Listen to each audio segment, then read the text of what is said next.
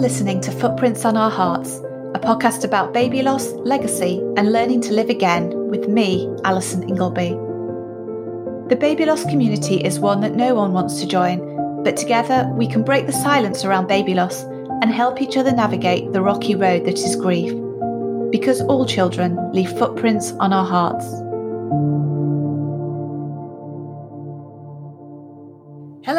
And welcome to episode 35 of the podcast. How are you all doing this week? Um, I hope you're well and that, unlike me, you're not under current lockdown restrictions.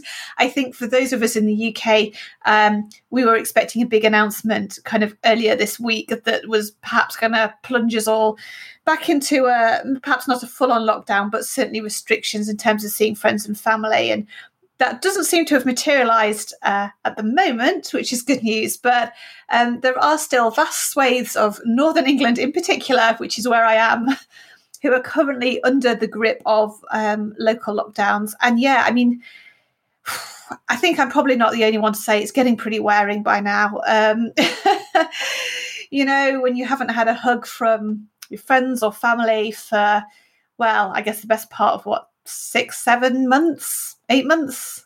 I've honestly I've lost track. it just feels like the whole of 2020 has nearly gone past. Um, yeah, and now we can't even you know meet up and sort of see them at a distance. But hopefully, uh, the measures and the restrictions will work, and the coronavirus COVID rates will go down, and we can get back to some some sort of normality. And I think I'm, again, I'm probably not the only one who's kind of got half an eye on Christmas. Now, I always refuse to think about Christmas until at least the beginning of November. But this year, you know, I'm kind of looking ahead and and going, you know, are we going to be able to have Christmas as normal? Are we going to be able to see our families or all of our families in one place? My husband in particular has got quite a large family. And certainly we would be breaking the rule of six to all be gathering together um, for you know Christmas Day lunch. So yeah, fingers crossed. Anyway, let's stay optimistic and positive about it. So, on today's show, I am delighted to welcome Kat Strawbridge, who you may know as host of the Finally Pregnant podcast um, and a big voice speaking out about infertility and loss on, particularly on Instagram. Um, we talk about our own experiences and have some tips for you if you're currently pregnant. And Kat shares some of her experiences on parenting after loss, which I found particularly useful given that's been um, part of my kind of overwhelm of the past few weeks has been kind of actually considering and thinking about this possibility that, that you know we might be bringing a baby home. And what do you do with a baby and how do you keep them alive? And um, all those kind of anxieties which i haven't really allowed to hit me until now um, so we talk a bit about that. We talk about managing anxiety and the excitement during pregnancy after loss. And I think particularly um, something which I know a lot of people, or I've seen a lot of people raise, and I think a lot of people feel this, is the kind of the grief you have over the loss of a, a, sort of normal pregnancy and also how that can affect how a previous loss or infertility can affect your birth choices um, and you know perhaps your your view of what your ideal birth would have looked like has maybe changed. So i really hope you enjoy this special episode and find it useful. Um, take care and i'll be back next week with another episode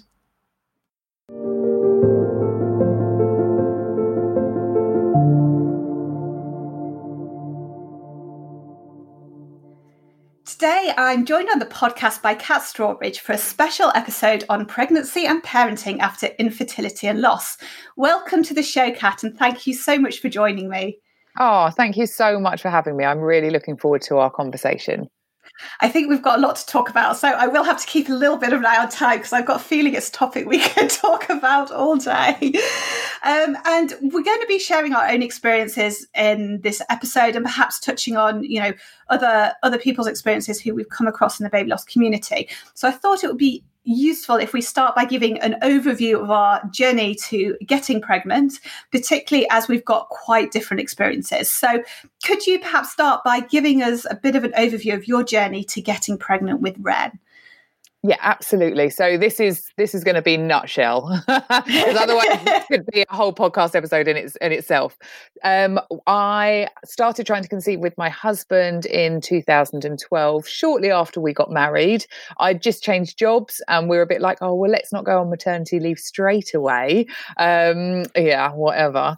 Uh, so we didn't start immediately, but a few months later we did. I actually think that I got pregnant the first time we tried. Um, I remember walking down Victoria Victoria Street or Road and just being overwhelmed by a nausea. And all that day, I couldn't eat certain things. It just is like nothing I'd ever experienced before. But my period came a couple of days later. And so I'm sure if I had tested, I don't know, we'll never know. And I think the same thing happened again a few months later, actually. But nothing else happened for a good while. So we did go to the doctors, had our initial tests. Um, nothing was showing up as obviously wrong. We were referred to our fertility centre, which at the time time was in London and we got one free NHS round of IVF. But that was actually preceded by um, by three rounds of IUI, which I was really pleased about at the time because I just wasn't ready for IVF. You know, it just was such an emotional and like, I don't know, just a real, there was a barrier about it. Um, I say that not because, but from a background of an incredibly fertile family. I am one of four. All of my sisters have got little ones, etc., etc. Um, so, rolling very quickly on, it took seven years for us to have our little one, and from that first round of IVF um, at Homerton, we got pregnant, and sadly miscarried. We found out at kind of six, I think it was an eight week scan. Um, we did two frozen transfers that summer and they were both BFNs, big fat negatives, if you're new here. Uh, and and then we had another um, round of IVF, which resulted in another miscarriage we then took a break about two years actually because we had we were just at rock bottom and we really needed to rebuild and get back to who we were never mind the idea of bringing someone else into the world. Um, and then we had another round of nhs treatment. It was a bit round and about because we moved and things which resulted in a bfn again.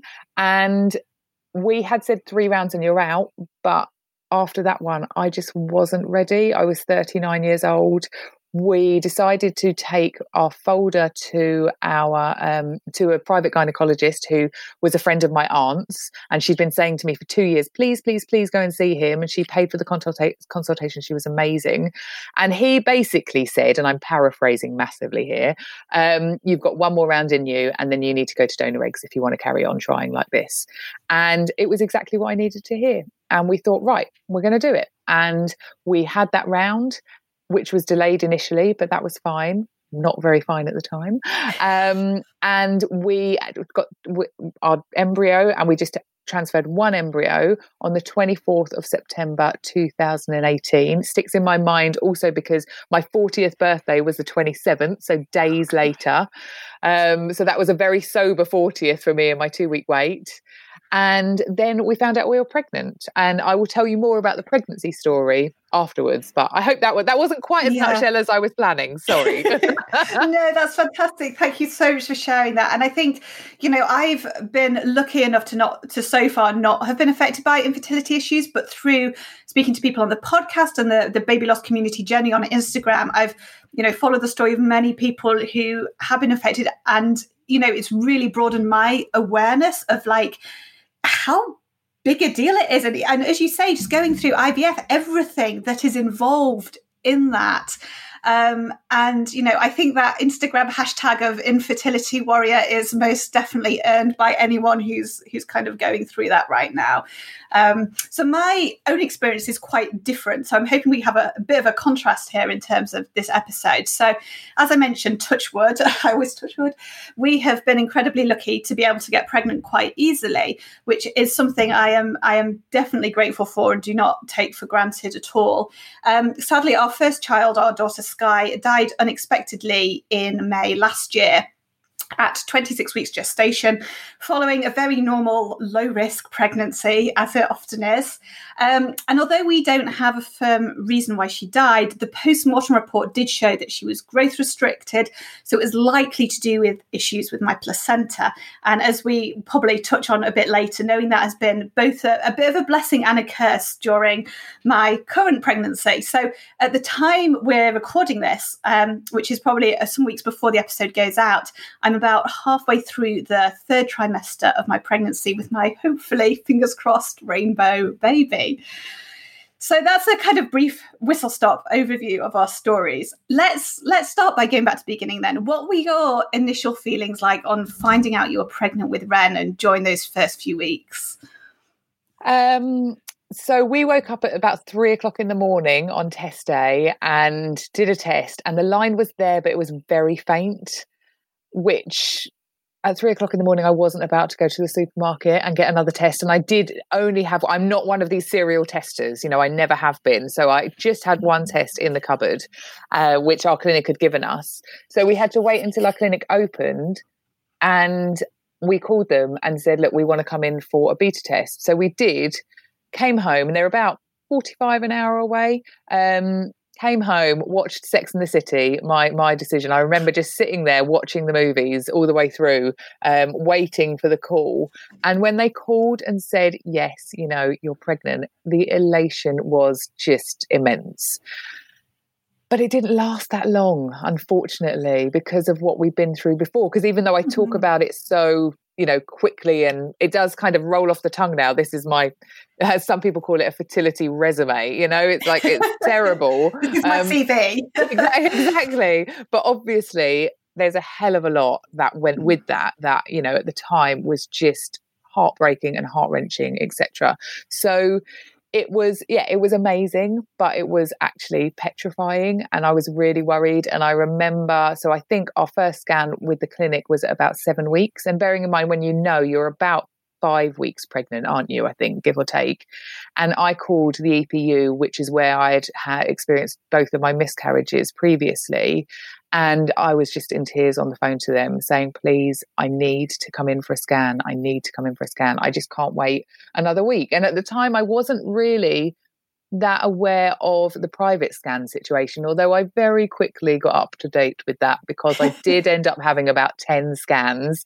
some NHS, some private, some my fertility clinic by the time I was about 16 weeks. So, but there's mm-hmm. other reasons that that was the case as well, which we will go into.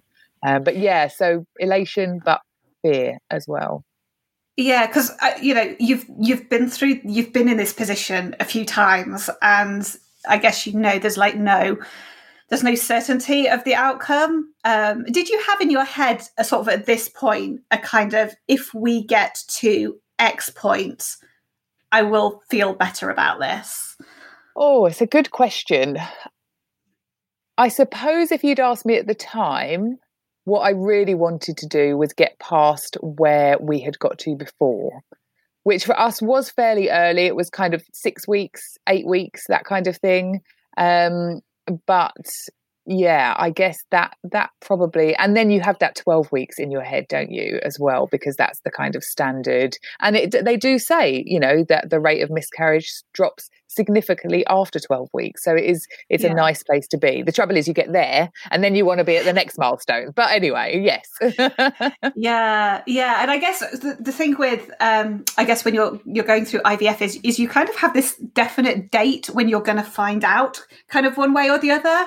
Whereas with us it was it was more a case of you know i guess the the kind of normal in inverted commas normal pregnancy route of you know seeing what happens is your period a bit late and then and then kind of doing a test and it was so our finding out we were pregnant was actually a bit of a mixed experience because i kind of got to the stage where i thought oh I might be pregnant. And I have this thing. My this is my husband's theory: is I always start snoring when I'm pregnant, and literally before I've even done pregnancy test, eh, like so he had thought because I'd been snoring for a few days, oh, she must be pregnant. Hadn't done a test, hadn't it hadn't even got up to like my sort of date for my period, as it were. Um, and I'd actually had a blood test for uh, a sort of blood clotting disorder called antiphospholipid syndrome. a week or two before on the advice of a, a, sort of Tommy's consultant we saw. And I actually, so I remember getting that blood test result back on the Monday and the doctor calling me and saying, okay, this test is positive. We need to do another test in three months. Um, and, and then we can say sort of whether or not you've got this condition.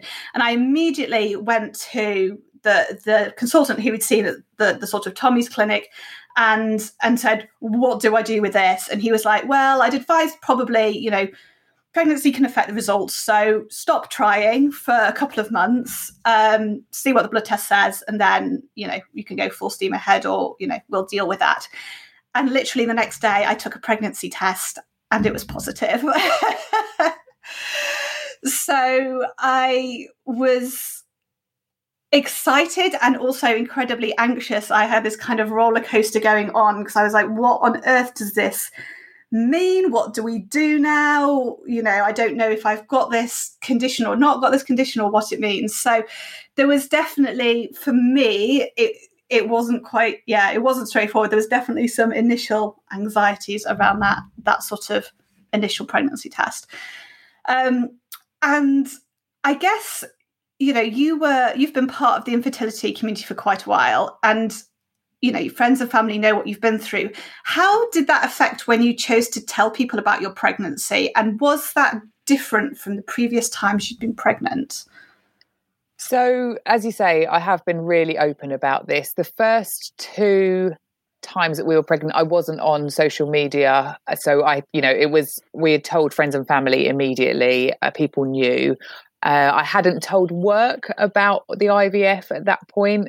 For, for the first three transfers, work didn't know. For the next transfer, I wasn't actually working because I'd left work because my mental health suffered significantly following um, the rounds and and losses.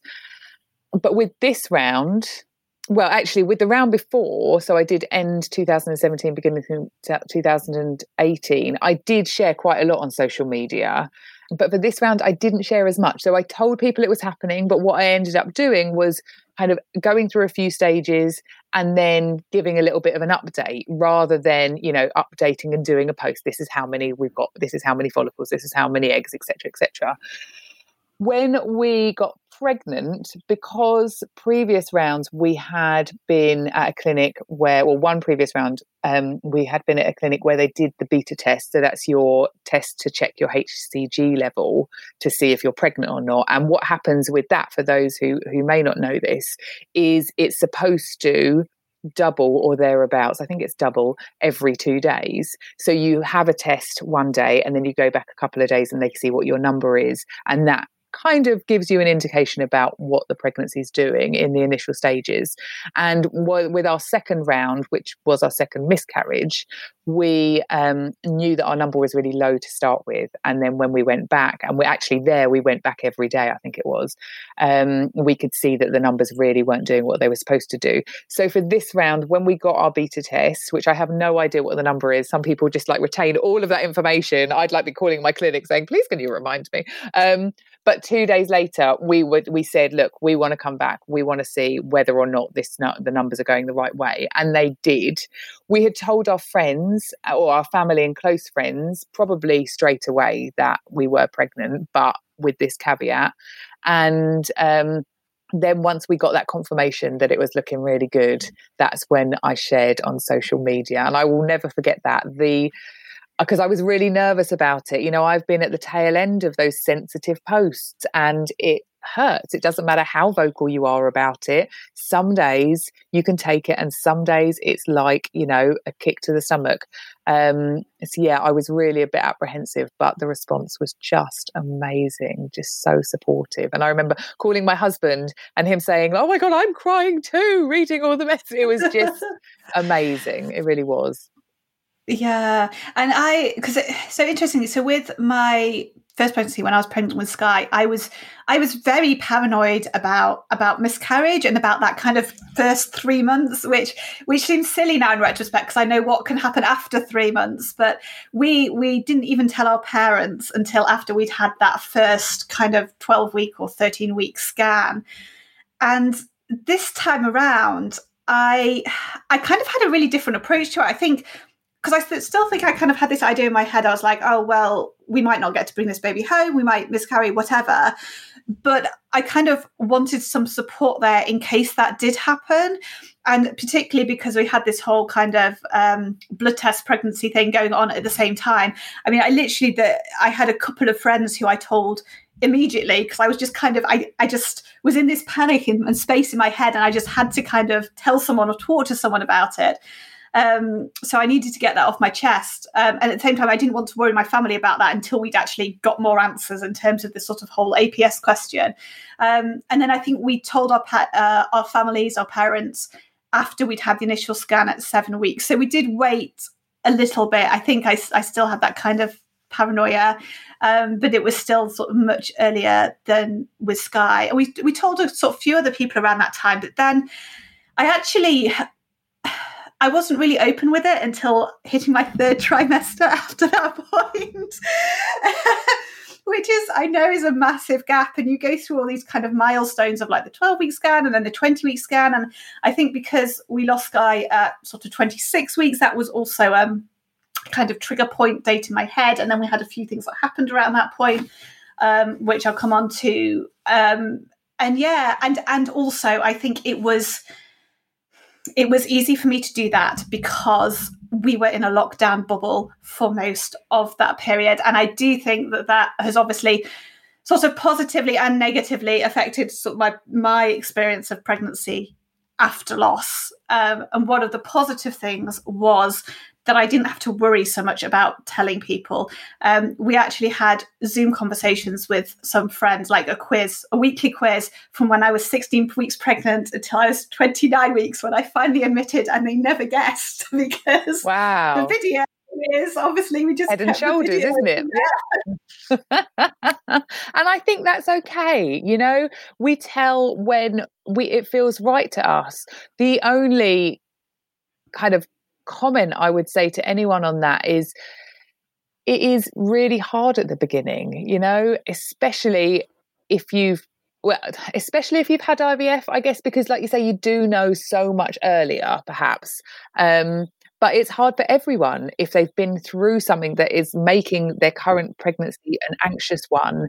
And there's this whole thing about the 12 weeks and you don't talk to people, but that's almost when you need the most support. Like that mm-hmm. is unfortunately when we are most at risk, you know? And it's also when things like being at work, so in a non lockdown situation, we need these risk, risk assessments. We need to be able to go and be sick in a toilet without any questions if, if we're dealing with morning sickness, you know? So that would be my only like do whatever is right for you but know that you know if that support is there that might make especially that initial bit a little bit easier yeah, I, I 100% agree with that. And I think, I think if I hadn't have had a couple of other people who I'd met through the community who were also going through pregnancy after loss and kind of I could have some of those conversations with. Um, and I think also because I, I, was quite conscious of having this podcast and uh, and that kind of you know did influence things in terms of kind of when I kind of wanted to open up. I didn't it sounds awful. I didn't want to rub it in anyone's face, as you say. You know, this is this is a podcast about baby loss and the stories of our, you know, children and legacy. And, and yes, it does cover pregnancy after loss, but I know from my own experience that seeing those posts can be can be quite painful, as well as sometimes being hopeful. So there are definitely two sides to that. But yeah, I think and and I think just the fact that I kind of told people so much sooner this time, and I think again, if I was, you know, hopefully maybe in the future I'm able to get pregnant again, then yeah, I think that that that 12 week rule is is going out the window. um, so those first few months must have been incredibly hard for you. How how were they and how anxious were you generally sort of during your pregnancy? So I went into this round of IVF with a quote that I had heard an embryologist say like a year, two years before, I'm not sure. And it was if an embryo is going to stick, it's going to stick. And that was kind of my attitude going into that round of IVF. It was our one for luck, and and it stuck, and that was amazing. So I think as much as possible, I really tried to believe in the pregnancy, but obviously I was massively scared. and and I think and something I learned during the pregnancy was, you know, you have these scan dates in and I think the closer I got to a scan date, the more scared I got, the more anxious I got. So actually what we ended up doing with our private scans anyway was we'd leave it as long as we could and then we'd think, oh, you know what? I just need to see the baby. I just need to see. And then we'd book one in for as quickly as possible afterwards, whether that be the same day or the next day. Uh, and that's how I kind of manage that anxiety. Because in the scan, and like, you know, for a little while afterwards, you feel a bit more buoyant and confident about it. And then slowly that kind of trails off. What happened with us, which threw um, a huge spanner in the works, just feels like a massive ridiculous thing to say. But anyway, um, a huge setback for us was that we transferred one embryo. When we went to our EPU and had that six, seven week scan, we were expecting twins. And so our embryo, our embryo split. It actually just makes me feel quite emotional even now. Um, and and I was in tears getting onto that table to have that scan. I was like, just mm-hmm. tell me there's a heartbeat. That's all I need to know. You know, then you crack on with whatever you need to do. But and they were like, yeah, there's a heartbeat. Yeah, there's two heartbeats. And we were just blown away with shock, like terrified for a whole different number of reasons. Like I have yeah. got like huge, huge credit for for people who have multiple births and and multiple children all at the same time.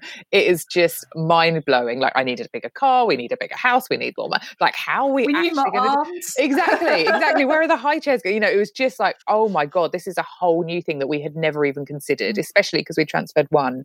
Now unfortunately what happened is we both babies were growing really well. They were and i can't remember what the wording is now but they were um, the best twins that you can have uh, with regards to safety. They both had their own placentas and they both had their own amniotic sacs. So this is the safest version of twins that you can get. But unfortunately, between week nine and 10, and we know that because we had a scan at week nine and at week 10, um, twin A um, stopped growing. So that was like such a huge setback. Like, number one, because I was just starting to feel a bit more confident in this pregnancy. We'd yeah. got heartbeats, so we'd got past where we'd gone before. You know, we were heading towards this 12 weeks and everything was looking really good. Um, and hearing that was just a bolt from the we did not expect it absolutely did not expect it because we've been told you know safest twins etc and what happens, well, what happened to me when I was told this is then you spend a lot of time, but particularly the few days afterwards and on that day, just trying to manage the complex emotions around wow, I'm exactly where I want to be. I have got a mm. healthy baby growing inside me, and that is just incredible. Next to I miscarried a baby, you know, and like it's just a really and i remember crying on my sister's doorstep because i carried on me and my husband kind of went our separate ways because we had plans for that day because we weren't expecting anything wrong and i was with my sister and i did end up saying look i just need to go home and be with bob after this. Um, but you try and be strong don't you? I don't know why. Like i should have just gone home with him in the first place ridiculous. But i do remember standing on her doorstep just crying and just saying why has it got to be so hard? Like I am exactly where I want to be, and yet I've just I've just lost a baby. You know, it was it was horrible.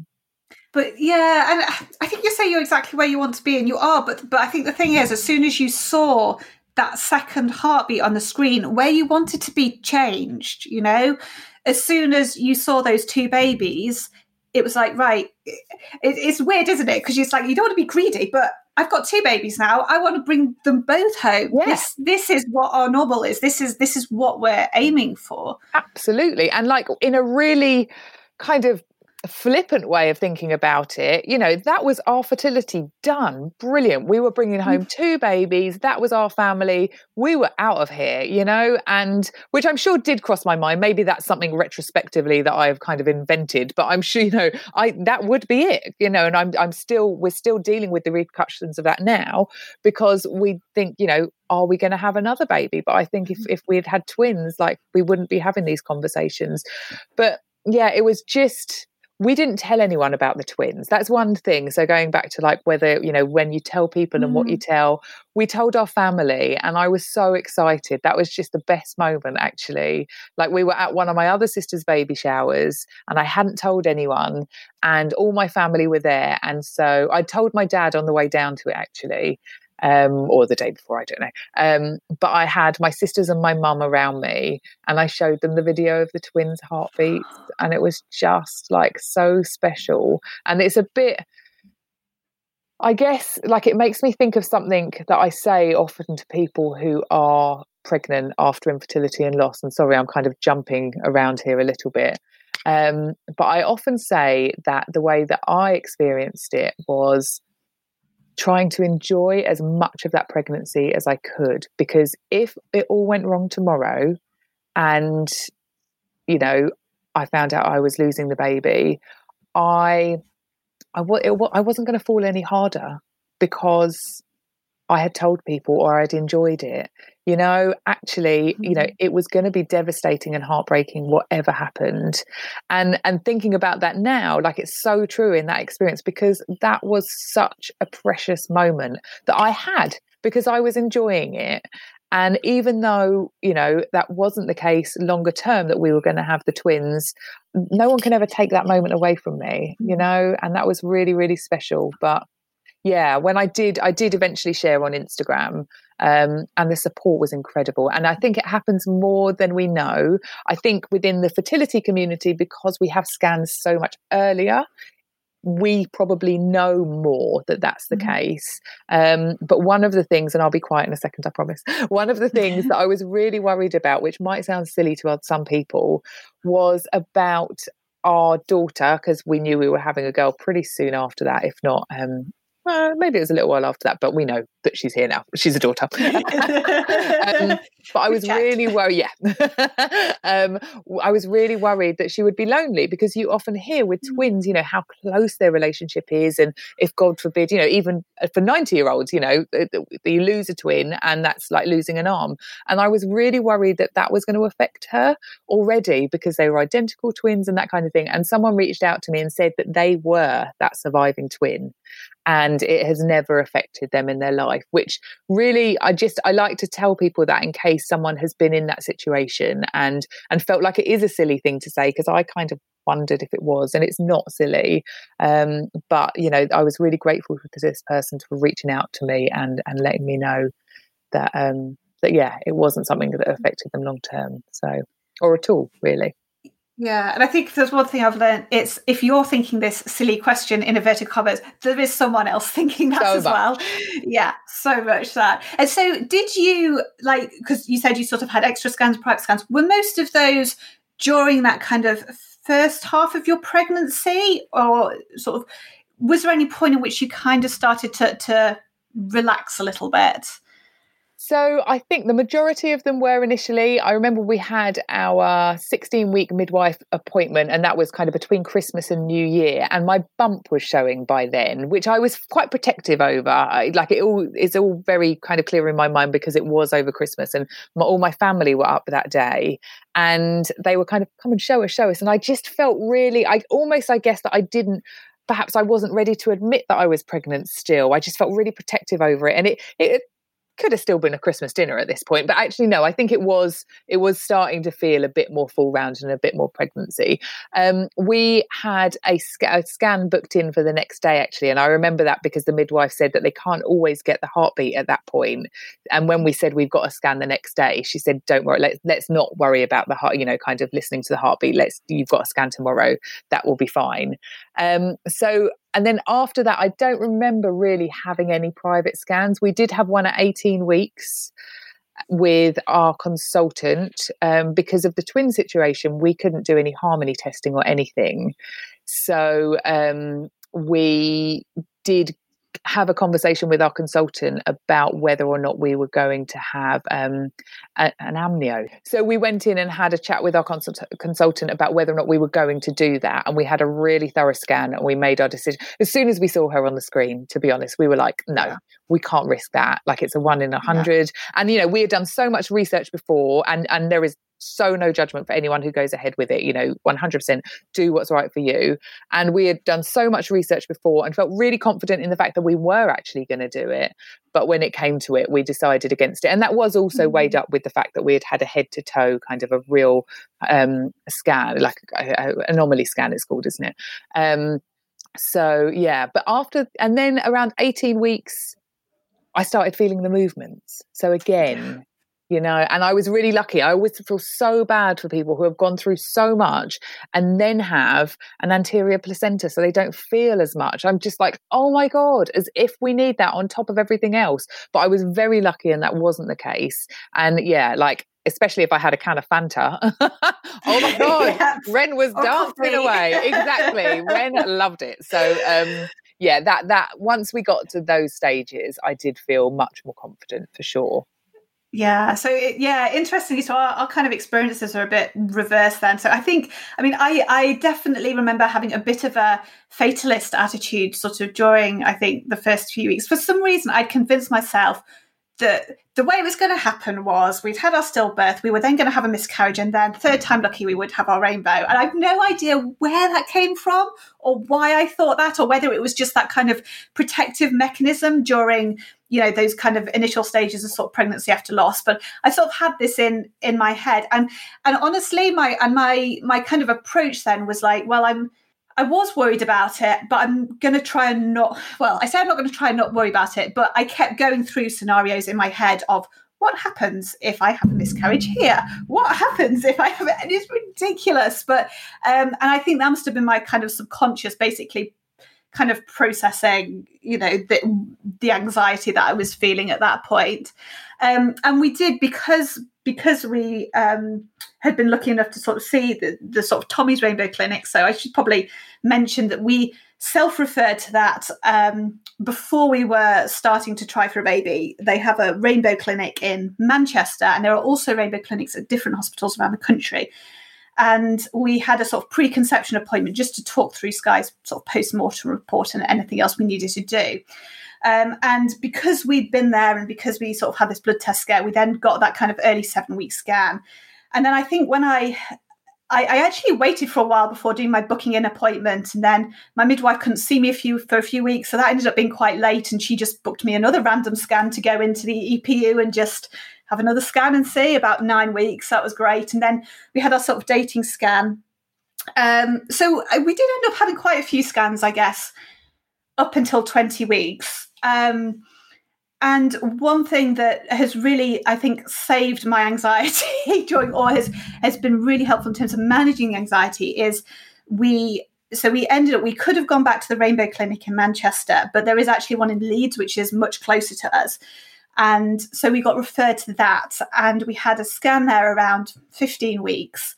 Um, with and it's run by a fetal medicine consultant and the, the sort of bereavement midwife at Leeds, both of whom are called Tracy, and they are fantastic. Um, and it's just it's, it's an amazing amazing service you know because they understand you know all your concerns in terms of sort of pregnancy after loss and we were able to have that sort of early appointment. And then the plan was that we would have another appointment at 22 weeks. Um, and then maybe sort of every four weeks. So that the general plan was I had sort of have scans every four weeks, uh, growth scans, because of what had happened with Sky, because she was growth restricted.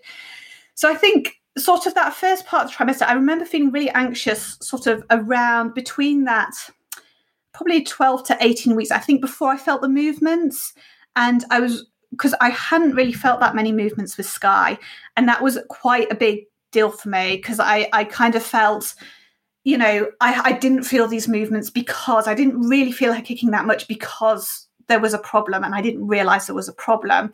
So fortunately this this baby has been super active. Definitely, you know, a little dancer or rugby player or whatever is is in there. Um, and and I found that so reassuring. But I think there's that early time, isn't there, when you when they kind of kick a bit, but then you don't feel it all the time, and you have a couple of days in between, and it's a little bit a little bit more uncertain. So I struggled with that, but once I got those those regular kicks in, and actually for me, the kind of I guess the the sort of worry time was actually coming up to around the gestation that Sky died. So that was around the 25 or six week period.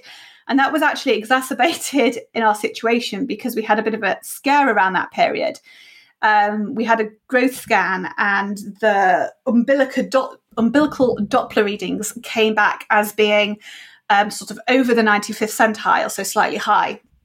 I've since become an expert in umbilical Doppler readings, as you do when something like this happens to you.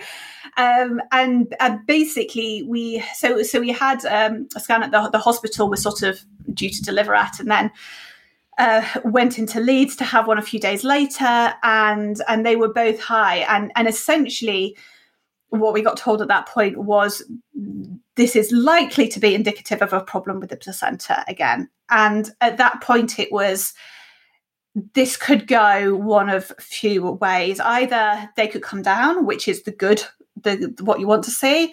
They could stay consistent, or they could go up, or the the flow, the sort of diastolic flow, could stop or reverse, and that is that's the imminent stillbirth danger effect in in effect. So we were kind of in this situation where you know we thought we were getting up to this point and getting past this point where we were not safe. And i don't think we would ever feel completely safe through the pregnancy but i think getting back that point was a milestone. And we'd effectively been told that potentially this baby has the same issue as our baby who died had. And that was that was really hard. And i think my husband was super stressed about it. But weirdly i i kind of had this odd acceptance. And i don't know if it was just that i was pushing these emotions aside. But like you said, I I basically came out of that appointment and I resolved, I was like, right, maybe this baby won't make it,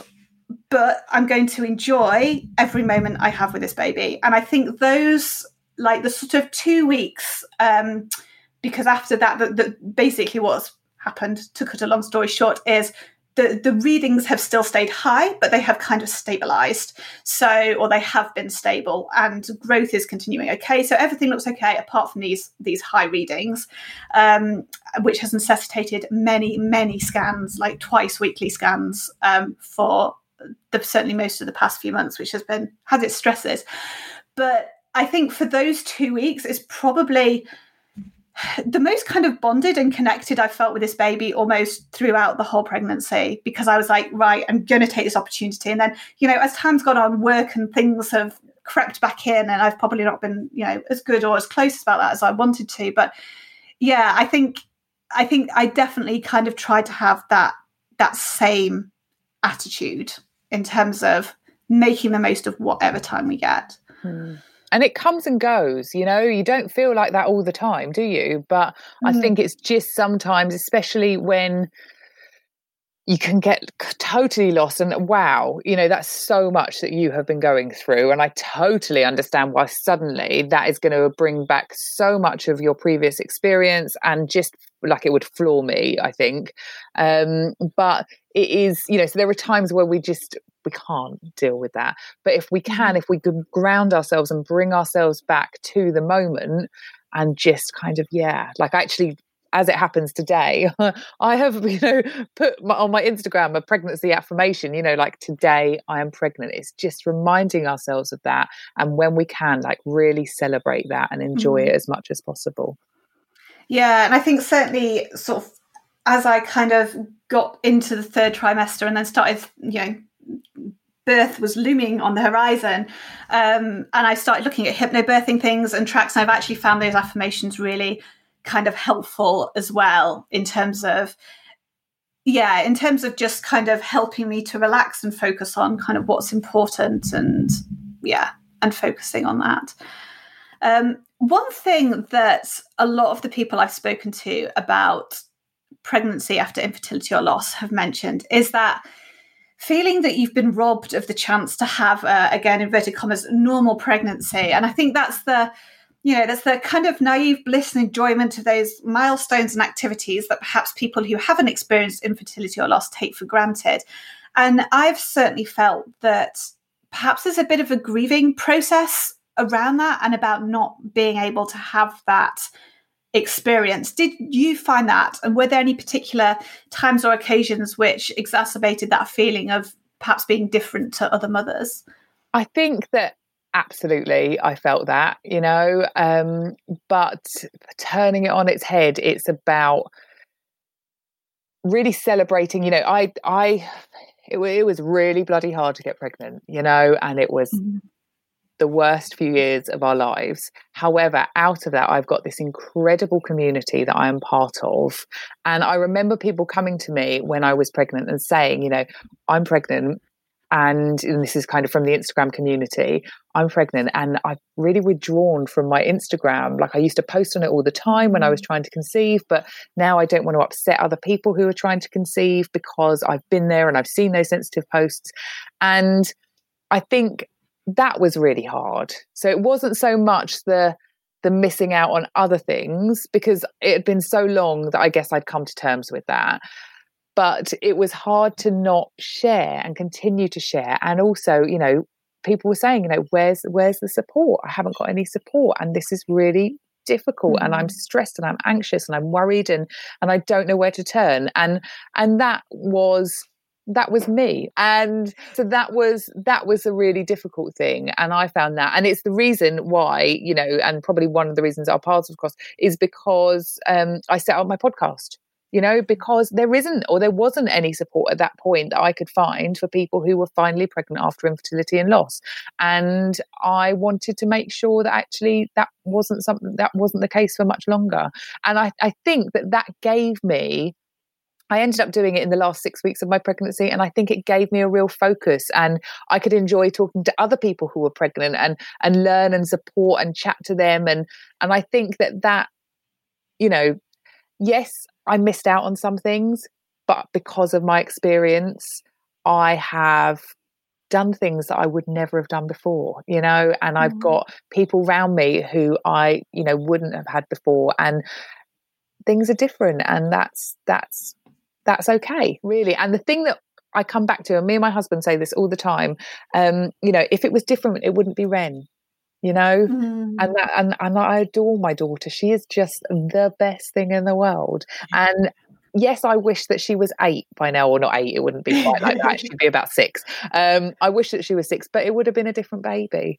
And so mm. it's just the way that, you know, I can I can get upset and annoyed, but but she's Ren, and that's the best thing and i'm lucky i can sit here and say this you know she's she's with us she's 15 months old she's just um but that that's how i feel about it yeah and i think and and i think my experience has been again kind of affected by covid and lockdown because a lot of the things which I'd have perhaps normally done or considered doing, such as antenatal classes, pregnancy yoga, etc., have either I've either done virtually or not at all, and it's not the same environment you know if you're if you're doing a class virtually it's not the same as being you know face to face with people. You don't necessarily have those same conversations. So you know th- those kind of questions about is this your first? blah blah blah don't necessarily um, come up. And i think you know and there's definitely a downside to that in terms of meeting other mums i think and and sort of which which every every pregnant woman is probably feeling at the moment in terms of that isolation.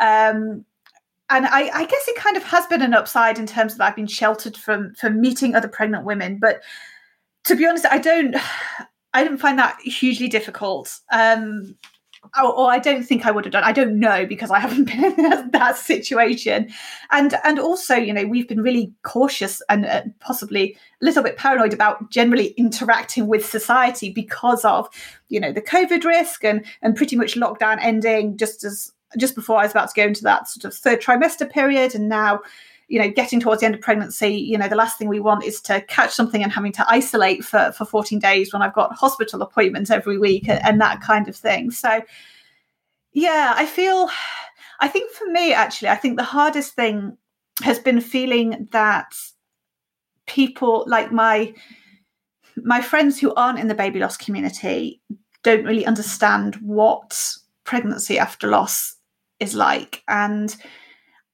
and either people haven't really taught have have not really been asking about the pregnancy at all or you know they've occasionally been really excited or I, I you know I tell them they're pregnant and then there's this oh that's amazing congratulations we're so happy for you and I'm kind of like well yes, that's great. And I'm, you know, I'm really pleased that you are happy. And we are also really, really happy and, and feel really lucky to be in this situation. But there's all these other emotions going around this. And this is not an easy experience for me to be going through. And and I think actually what it comes down to is that you you can't really understand that unless you have been through that yourself. It's like it's like that kind of isolation and grief you get after you've had a loss, perhaps, you know, after you've lost a baby, which, you know, it's a kind of a journey you have to walk. You can get support, but you have to kind of walk it on your own to some extent.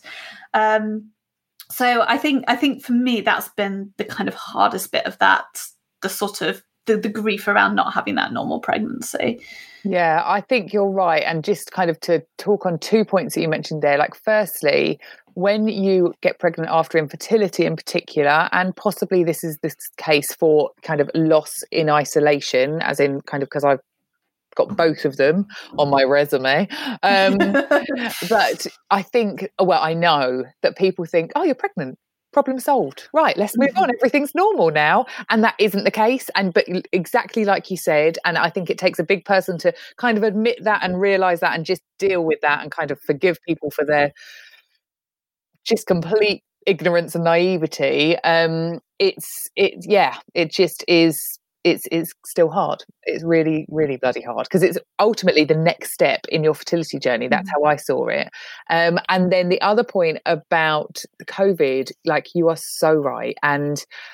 I run a community now called the Hangout for people who are finally pregnant after infertility and loss. And it sounds absurd, even now, to say that a few months ago, people were nervous that they weren't even going to be able to get a, um, a, car seat to bring their babies home from hospital because everything was shut down. And especially if people are listening to this kind of months and years and later, you know, it does sound completely absurd, but you're totally right. Like everyone was you you're in a place where finally you can enjoy all the things that you've wanted to do and even though you're really scared you want to do them and that was it the world was shut down so you couldn't do pregnancy classes you couldn't do you know buy a car seat to bring your baby home. You you know like do you bulk buy because when you can see it when you can actually find some vests and some baby grows? Or do you just not do it because you don't want to jinx the pregnancy? Which i have a whole different kind of thing around. Um but yeah like there's so much. And going to scans on your own you know and partners not being able to be there like that has brought an entirely new level of complexity which i suspect even though we are now out of lockdown mostly you know is still going to have a bit of a lasting impact on on on people's pregnancies because much the same as i look back on things and think oh you know like we all do it don't we? Oh i wish it had mm. been like this. I wish it had been like that. And we can you know tell ourselves you know that this is okay this is our journey this is the path that we were supposed to take this is how it is. Ultimately there's nothing we can mm. do about it. But it doesn't mean exactly like you say that there isn't a different type of grief that we've had to deal with during that time yeah, and I think, you know, and I know from speaking to other mums who've been pregnant after loss during this period, you know, you you've hit the nail on the head there. And particularly I think those scans and and things like, you know, if you're feeling uneasy and you have to go into the maternity assessment centre or maternity assessment unit and you know, you just need to check those movements, you know, I mean, we actually chose to go to a different hospital to the one we had Sky in, and part of that was so that I did not have to go back into that into that maternity assessment unit. But people, other people, don't have that choice, and you know, people going back into that situation and not even being able to have their, you know, being able to have their partner by their side. And I feel, I feel like for, for partners, they've really, you know, you've really missed out. I mean, my husband has been to every single scan and sat in the car outside working, and we have had hell of a lot of scans by this point because of the issues I mentioned. Um, and we did. He managed to get smuggled into one. We managed to get him smuggled into one of them. We're not going to tell anyone. But, don't wish. No, yeah, between us. But, and, and, some hospitals are allowing that now, but um, but there are still a lot that aren't. And and equally, you know, if you're if you're going in as kind of lead us on to birth a bit, if you're going in to give birth, there are still restrictions around that in in a lot of hospitals. And I think kind of sort of segueing nicely into that nice next segment, I think there's also perhaps a lot of people, or maybe not a lot of people actually, because I think it depends on the circumstances you're coming from, your background. For example, I know, um, you know, I've been sort of following a few threads on the Sands forum and, and sort of interacting with people on that. And there there are people who have, you know, lost their babies at full term. Their babies have died at full term or during labour. And that is, you know, I, that is very much a that that kind of endpoint. And they have mostly decided to be either induced or have an elective C-section at an earlier date, so they don't have to get to that point um, and that is the you know that's the right decision for them. But i know that i think one of the the things that i felt a bit of grief around is losing out on those plans of of a kind of ideal birth. Now i went into this pregnancy and i was like okay so when i had sky i was obviously induced because um and and it was an early induction. It wasn't a full term induction and, you know, I really wanted from this pregnancy, obviously the priority is that baby comes home alive. And that that's number one, you know, no question. But I also, the, you know, a selfish bit of me wanted the positive birth experience that I didn't get last time. And for me personally, that was, you know, going into labor naturally, ideally having the option of a water birth. Um, you know, I was still going to go to hospital. I, I wasn't quite ready to have a home birth given our sort of previous experience, but but it was that kind of natural labour and and because of the sort of situation we've got now we're probably looking at a at an early induction.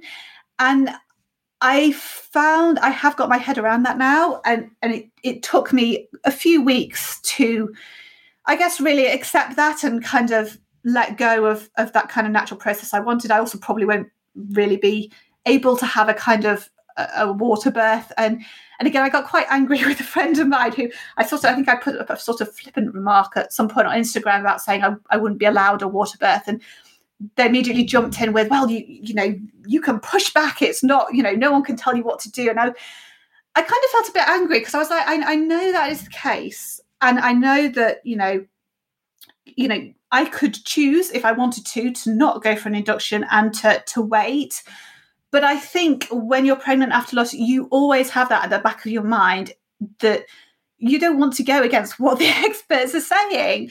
You know, you know, at the end of the day, the most important thing, you know, you've been on the wrong side of statistics before, and if they are telling you that this this could be a chance that by delaying things, you know, your baby could be more likely to struggle during labour or you know, a die, then then that is a really strong driver in terms of your own decision making. So I was just wondering how your experience affected your approach to planning Ren's birth and the, the choices you made around that. Yeah, and I can totally understand what you're saying there because even though it's it was out of COVID, like I had Ren last June 2019, so we didn't have that. But because I'm old, apparently, Oh, I'm trying not to admit it to myself. You're but, only you know, as old as you feel, well, like, um, which can sometimes be quite old. Well, absolutely, honestly. Um, but you know, I was 40 when I had Ren, so I wasn't given the option of home birth. I wasn't given an option of the birthing centre. I was told you are going straight to induction and and delivery suite done. And so I all of those thoughts and, and aspirations and hopes and dreams that I might have had for any other type of birth were just removed just because it had taken me so bloody long to get there. Um, so, like I say, different reasons, but say similar situations. My take on it all really was I just want her here he- happy and healthy. I didn't have a huge like i suppose i went into it just knowing that i was going to be flexible. I did want to try for a natural i don't know actually let me say that again. I did want to try for a vaginal birth because i feel really strongly mm-hmm. now that you know like a birth is a birth whether it is vaginal or abdominal. Um, and i did want to try for a vaginal birth. And i think that for me that was a hang up with the fertility because my body was just rubbish at getting pregnant and it couldn't do it on its own even with loads and loads of help it you know eventually it happened and I it would it had carried my baby, and I was delighted. But I was, I suppose, when I'm making these decisions, I'm still kind of not sure if it's going to kind of all the way. And I guess I just wanted it to almost prove itself. I, I wanted to, you know, to to do it kind of the way it's supposed to be, you know, but I say that mm. very loosely, honestly. But we had so, and they told me I was being induced. I, like, that was the recommendation, completely like you. I didn't want to go against what they said, and um, but what I'd said was. because of experience in my family, so all of my nieces and nephews on my side of the family have been born by C section or abdominal birth. And at least one of them it's been for different reasons, but t- certainly two have been um, because of failure to progress. And I don't know if that's a hereditary thing or if that's something, you know, if it happens to, I, I'm not sure. I probably looked into it at the time, but ultimately I was very conscious of that and I didn't want that to be the case. So what we had discussed was we're going to be induced, but if nothing's happening within 48 hours, then I was going to go for a cesarean. And I was totally fine with that, you know. And as it happened, um, that wasn't the case because there were huge issues, um, like very quickly about bed space because of the hospital I'm at, and um, so what they ended up having to do was stop and start my induction. And actually, it was five days of mental torture because I didn't know whether I was coming or going, mm-hmm. and it was it was like the pain wasn't there. Like I had a few contractions, but nothing major. But actually, it was mental torture. And I remember I went in on the Wednesday, and on the Saturday night at like three a.m. Sunday morning, actually. I was crying at the desk, just saying, mm. I just want to get on with it because because of all the bed situation and everything else, they couldn't just like trolley me off for a cesarean either. So I was just in this huge limbo and and that was yeah, just really hard. You must have been completely exhausted as well because I'm guessing you weren't you're not really sleeping during this time because you're you're kind of constantly on this edge of what's happening and you know are we what's yeah i'm about to give birth but i can't give birth because we've stopped this and we're starting this and yeah. yeah, yeah it, it was, very tough. It was really really like i say like it just i was i was yeah completely mentally and emotionally and and somewhat physically like you say actually just totally exhausted. Having said that once we did go in on the Sunday, um, and I had my waters um, like broken for me, which I mm. was really nervous about. And because I didn't really think I was that dilated, I really wasn't. Like I was two centimeters, which had taken like days to get there. Um, and they they ruptured um, my my waters. Um, yeah, which was a bit uncomfortable, but didn't hurt. I was really really scared. Okay. That's good to know because yeah. I've seen you know the pictures of the knitting yeah, needle. yeah, I was like, oh my god, but it was it was totally. I was like, oh oh brilliant. I've just wet myself. Um, no, but, um, but actually, I had the most incredible. idea. I was put on the drip, which is often the case. I think when you are induced, and one of the reasons people don't necessarily want an induction is because there is more likelihood of there being other interventions. I was induced, um, uh, no, sorry, I was put on the drip. Um, I had loads of the drugs that they give you, even though, you know, just like I say, another conversation um, at the very last minute. So at nine o'clock in the morning on the Monday, I was there. We did have a huge um, panic because Ren had taken obviously all of that time to get to so it was kind of 6 a.m on monday morning i was about six four six centimeters dilated mm-hmm. um, and then by nine o'clock i was 10 centimeters dilated which they just were not prepared for like no one mm. really knows how long it's going to take but when i spoke to my midwife who was on the shift through the night she had said oh yeah i'd expect you to have her like kind of this afternoon kind of early evening but at 9 a.m suddenly this new midwife is like, oh my God, I need a second opinion. Doctor comes in, checks me out. Oh my God, da da da da da. Right, we're going to take you to theatre because we're not really sure which way this is going to go. Mm-hmm. Um, and yeah, like cue me violently shaking. Like it was just, it was, yeah, it was quite traumatic in itself, although Ren was never at risk. Um, mm. And I would have been a bit, a bit miffed if I'd ended up, and for people who this has happened to, I totally accept that. Um, having an emergency cesarean after being there for six days.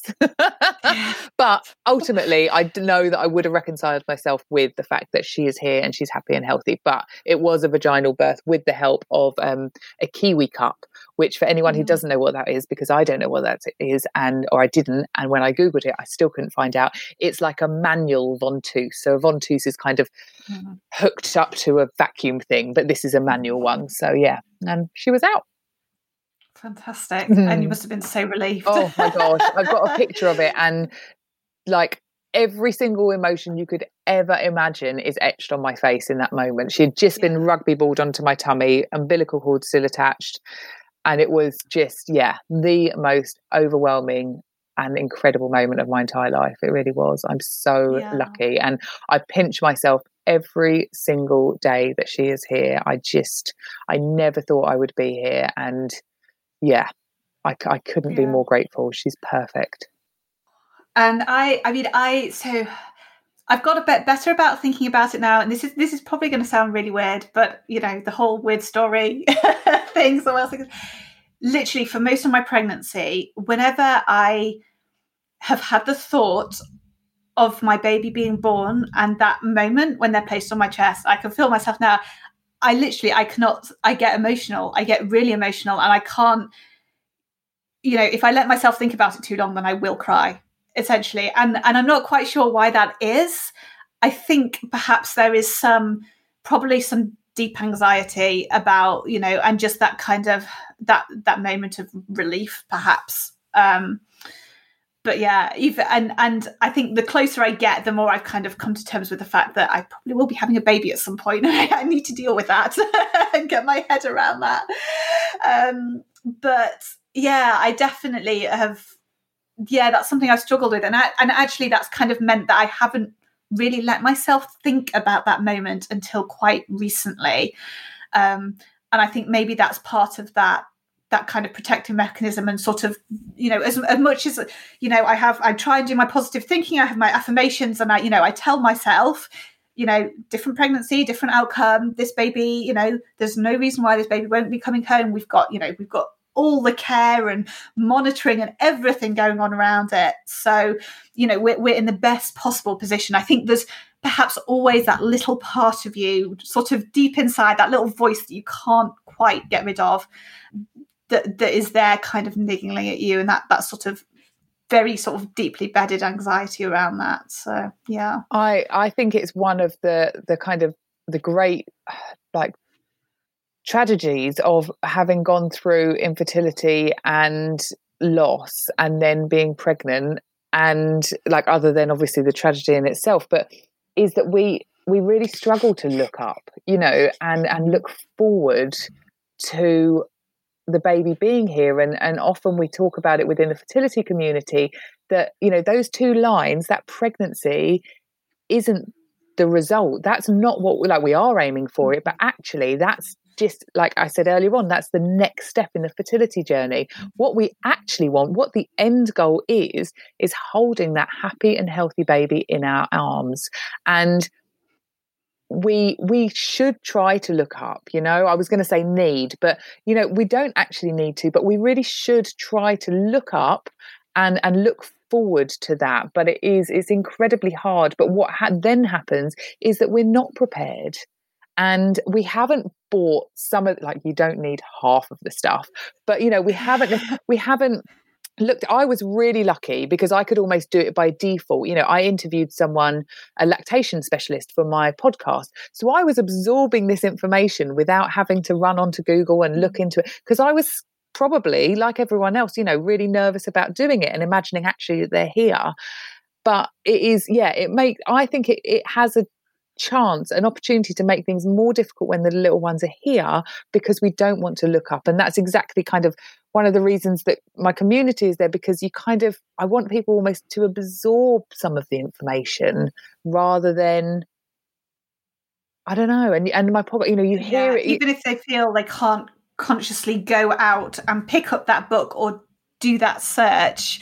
You yeah. know, if you've got it around you, then you're kind of taking some of it in. Exactly. And it'll be the same reason that people listen to this podcast because of you and because of your experience. It's like we're coming from the same point as them, you mm-hmm. know, um, and and and that like, you know, I know that put me in that position that's how i feel i want to hear from someone who is talking from my perspective um, because that's easier and and you mentioned it earlier on like it's going through the normal pregnancy and parenting channels can can can actually just put us off massively. So that can be really yeah. hard. And I, ha- I have to say, and and I don't know anyone else who might be sort of listening to this, if you're in that kind of third trimester stage, sort of mid to late, you know, trimester stage, we, we pretty much didn't buy anything or do anything until the third trimester. and um, I've literally just finished painting the nursery. And you know, we have stuff because we've been very lucky, and we have lots of friends who've kind of lent us stuff, and it's all over the house at the moment. And I have to say, I had this calm, sort of quite a calm point, I guess, at the, the beginning of the third trimester, where I started thinking about birth planning and uh, you know looking at the hypnobirthing and and I was kind of getting my head around that. And I've actually, in the last few weeks, I found I've gone from being very focused on the birth and how I can prepare for that to feeling completely overwhelmed at the thought of actually bringing a baby home and being responsible for this little life and i know i have stuck my head in the sand you know effectively around that because of my previous experience for most of the pregnancy and and even now you know i i you know I talk about it positively. I, I sometimes struggle to believe that we will actually, hopefully, have a living baby at the end of this. And I do think that's perfectly natural, but that does make it hard. And so I was kind of wondering how were those first few weeks and months for you after you brought Ren home? And do you have any tips for me and other listeners, of course, but me on parenting after loss? um, wow, honestly, that's again a whole other episode. But what I would say, so we were given lots of advice about keep your circle small like keep it just to you your partner if you have one and your baby in your house that's it and like the health visitor will pop in keep family and friends at arm's length. Now, I know at the moment, depending on what the lockdown situation is going to be at the time, you know, you might not have any kind of sway over that. Mm-hmm. We did keep it just to us. And I, looking back, would I do the same again? Not necessarily, because I don't know, like there are definitely pros and um, and some of that is that I walked around my house basically with knickers on for the whole time. that was it. Just, but I, I had a situation with, um, so we breastfed, and I, again, because of the like, my body's going to do this, I felt really determined to breastfeed. Um, and the only person in my family who's ever breastfed. Um, and I, but the only infertile one, as I mentioned. Um, and I, but I had too much milk, which sounds like an amazing problem to have, but it's still mm. a problem. I was like massively engorged. It was just really difficult but it meant that I could just walk around basically in in a pair of knickers or pajama shorts. It was fortunately the summer; it was very hot, and and just kind of work through that without worrying about people being around or popping in or what I looked like or whether or not someone needed a cup of tea. Because what happens is people come and visit, they want to hold the baby, you're there knackered making a cup of tea. So if you do have visitors, I would stipulate you have to bring some food for me Okay, don't expect lunch. In fact, you need to bring me lunch. Even if it's not lunchtime, I will eat it. I will have it. Um, so bring food. When you get here, yes, you can hold the baby, but only after you've made me a cup of tea and hung my washing out, stroke done my ironing, stroke made my bed, stroke anything else that needs doing.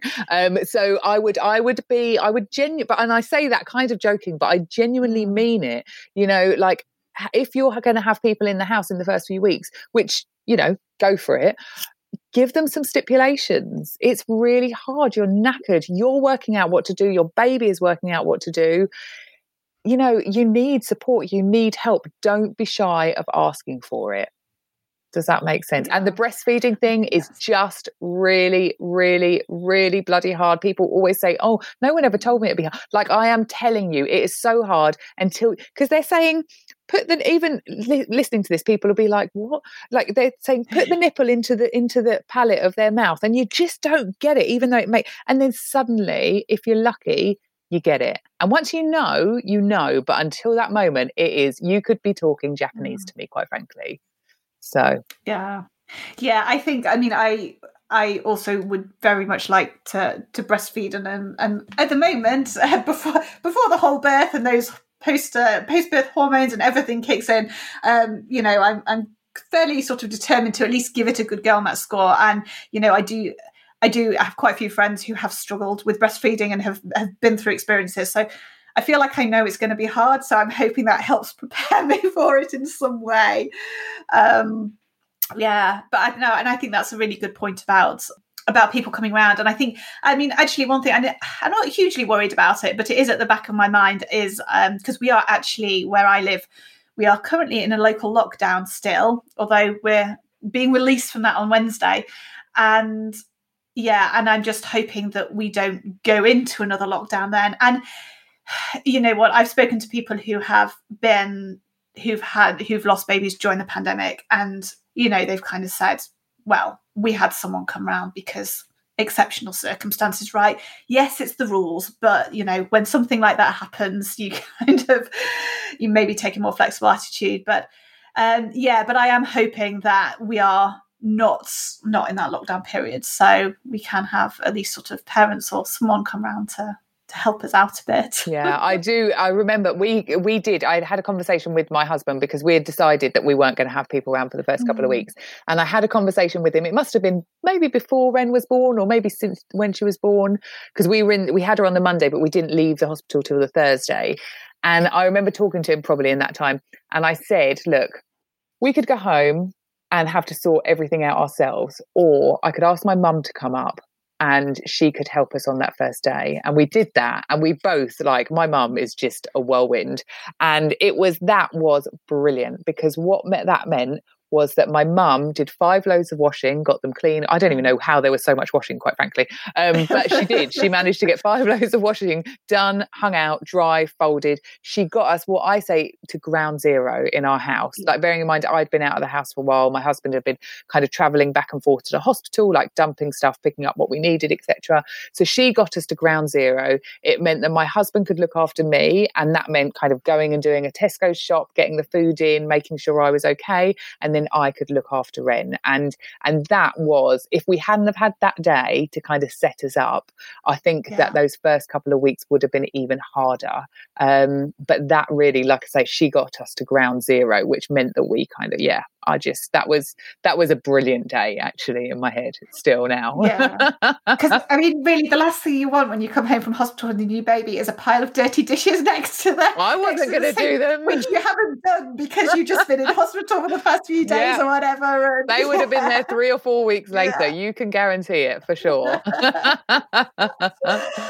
Oh, fantastic. Well, unfortunately, we have, well, we actually run over time a bit, but you know, we're having such a good chat. No, no, no, no. I could, honestly, I could continue talking all day, but, you know, I'm conscious that people listening might have something else to often do. Um, I don't know what, but, you know. anyway, so let's finish off by sort of talking about support, really, and in particular, the kind of community you've uh, created. So I, as I sort of mentioned, uh, sort of way back near the beginning, I was very lucky and it was quite coincidental a bit how I how I found a, a, couple of people in the baby loss community who are pregnant at around the same time as me and I have certainly found that a massive massive source of support just being able to have those kind of whatsapp conversations and and you know those moans when you're having a bad day or the kind of grief hits you or someone said something to you that you found quite triggering or frustrating or annoying and they just get it. They just you know they just understand and and you don't have to worry about offending them or anything like that. Um, but i know not you know not everyone is maybe lucky enough to have those those kind of relationships or have those kind of people to lean on. So tell us a bit more about uh, well why you started the finally pregnant podcast and what the hangout is and what it does yeah, absolutely. So, like I mentioned, when I was finally pregnant, people contacted me who were also pregnant or already parenting at that stage, and you know, were like, "Where's the support? I, I, you know, I haven't got any, and I need it. No one understands what I'm going through," and that made me create the podcast. So, I launched that, like I said, in the last six weeks of my pregnancy with Ren. Um, much easier to get it sorted and up and running then. Like I had, I was so organised, and I had scheduled scheduled episodes and this is to you now, especially. I had scheduled episodes for the day I went into my induction for the Wednesday after. So Ren was born on the Monday. An episode went out the Wednesday afterwards. I had it all organised. Um, now, so much harder to organise. I've got an interview from last October that still hasn't made it to air, and COVID in all of that like made things even like you know yeah harder.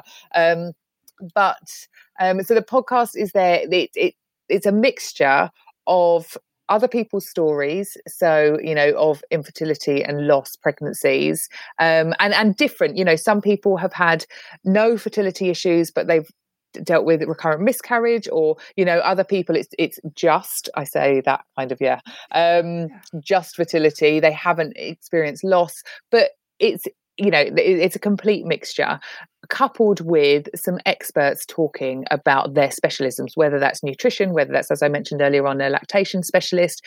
I've talked to um, the top consultant at my hospital, which is Adam Brooks, um, about screening, and you know, so there's there's there's a lot of different information there. Um, and then whilst I was on my maternity leave, I guess, um, although I ended up leaving my job when I left because I knew that this was the kind of thing that I wanted to pursue. Um, and I also run a business called Cat and Alice with a lovely girl, Alice, who I met through Instagram.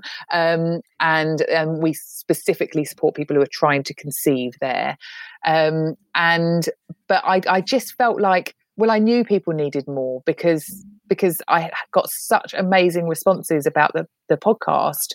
But where could we carry on this conversation? So at the beginning of this year, I launched um, the Hangout, which is a, a, membership community for people who are finally pregnant after infertility and loss. And it's hosted via Facebook, the actual group, but it's a completely private um, group in Facebook and it's called the Hangout because it it doesn't have anything to do with pregnancy in it because I don't want to out you if you don't want to tell people that you're pregnant until you're ready like that isn't you know this so it's called the Hangout specifically so that I don't have any pregnancy related kind of words in there. And it's actually been really special kind of growing it. So it's how old is it now? It's kind of about six months old. And we've got just the most wonderful community of women in there. And i didn't stipulate it needed to be women but that is the way it's gone and i'm fine with that. Um, and we have three support groups a month. So one of them and i've got one this evening actually um, is with a speaker session. So someone is talking this evening i've got someone talking about pregnancy and work you know kind of telling work you're pregnant um, going on maternity leave and, and making that a good thing, working while you're um, on maternity leave, which probably is more if you're self-employed, but also kit days and and then returning to work and being back at work, you know, all of those things. Um, mm-hmm. and so I have a speaker session, and then I have a finally pregnant support group and a finally parenting support group. And I have over the last few months kind of split that because they are different conversations. But what I always say is, if you are having a tough day and the, there is a support group, it doesn't matter what one it is, like you come and join us, and you are welcome. And it's just been amazing to watch those relationships bloom and blossom and like we cry like literally cry in those sessions. If some, someone might be having a really hard day and there was one conversation i remember and someone was really struggling about work in particular and everyone is just there with you and understands and and is supportive. And i know that lots of people reached out to her afterwards and so it, you know she she wasn't alone and she knew she wasn't alone. Um, and then as well as that i've ended up creating so you mentioned earlier on about pre uh, um, antenatal classes and yoga and and so now I run a finally pregnant um, yoga course. So it's a four week course with an amazing yoga teacher who totally gets it. And so I'm running that. So there's one that happens on the 16th of September which will be too late for this but we mm-hmm. are going to launch one for November as well. Um, and I have meditations. Again you speaking about seeing your baby like one of my meditations because I created it for myself when I was trying to conceive I wanted to see my baby. That was my end result, not just the pregnancy. Um, and so I kind of adapted that and re-recorded it. And so you can you can you can buy that on my website. It's very cheap. It's only a fiver, and you get an affirmations kind of worksheet with it as well to help you.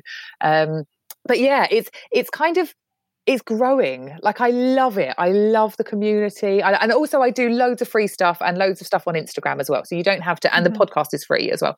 Um, so yeah, I just it's it's it was a gap in support and and I'm just so pleased that I am able to fill it as best I can. And there are there are other areas of support. You know, like Tommy's pregnancy hub. You know, they do an amazing amount of support support for people who are pregnant after um, loss.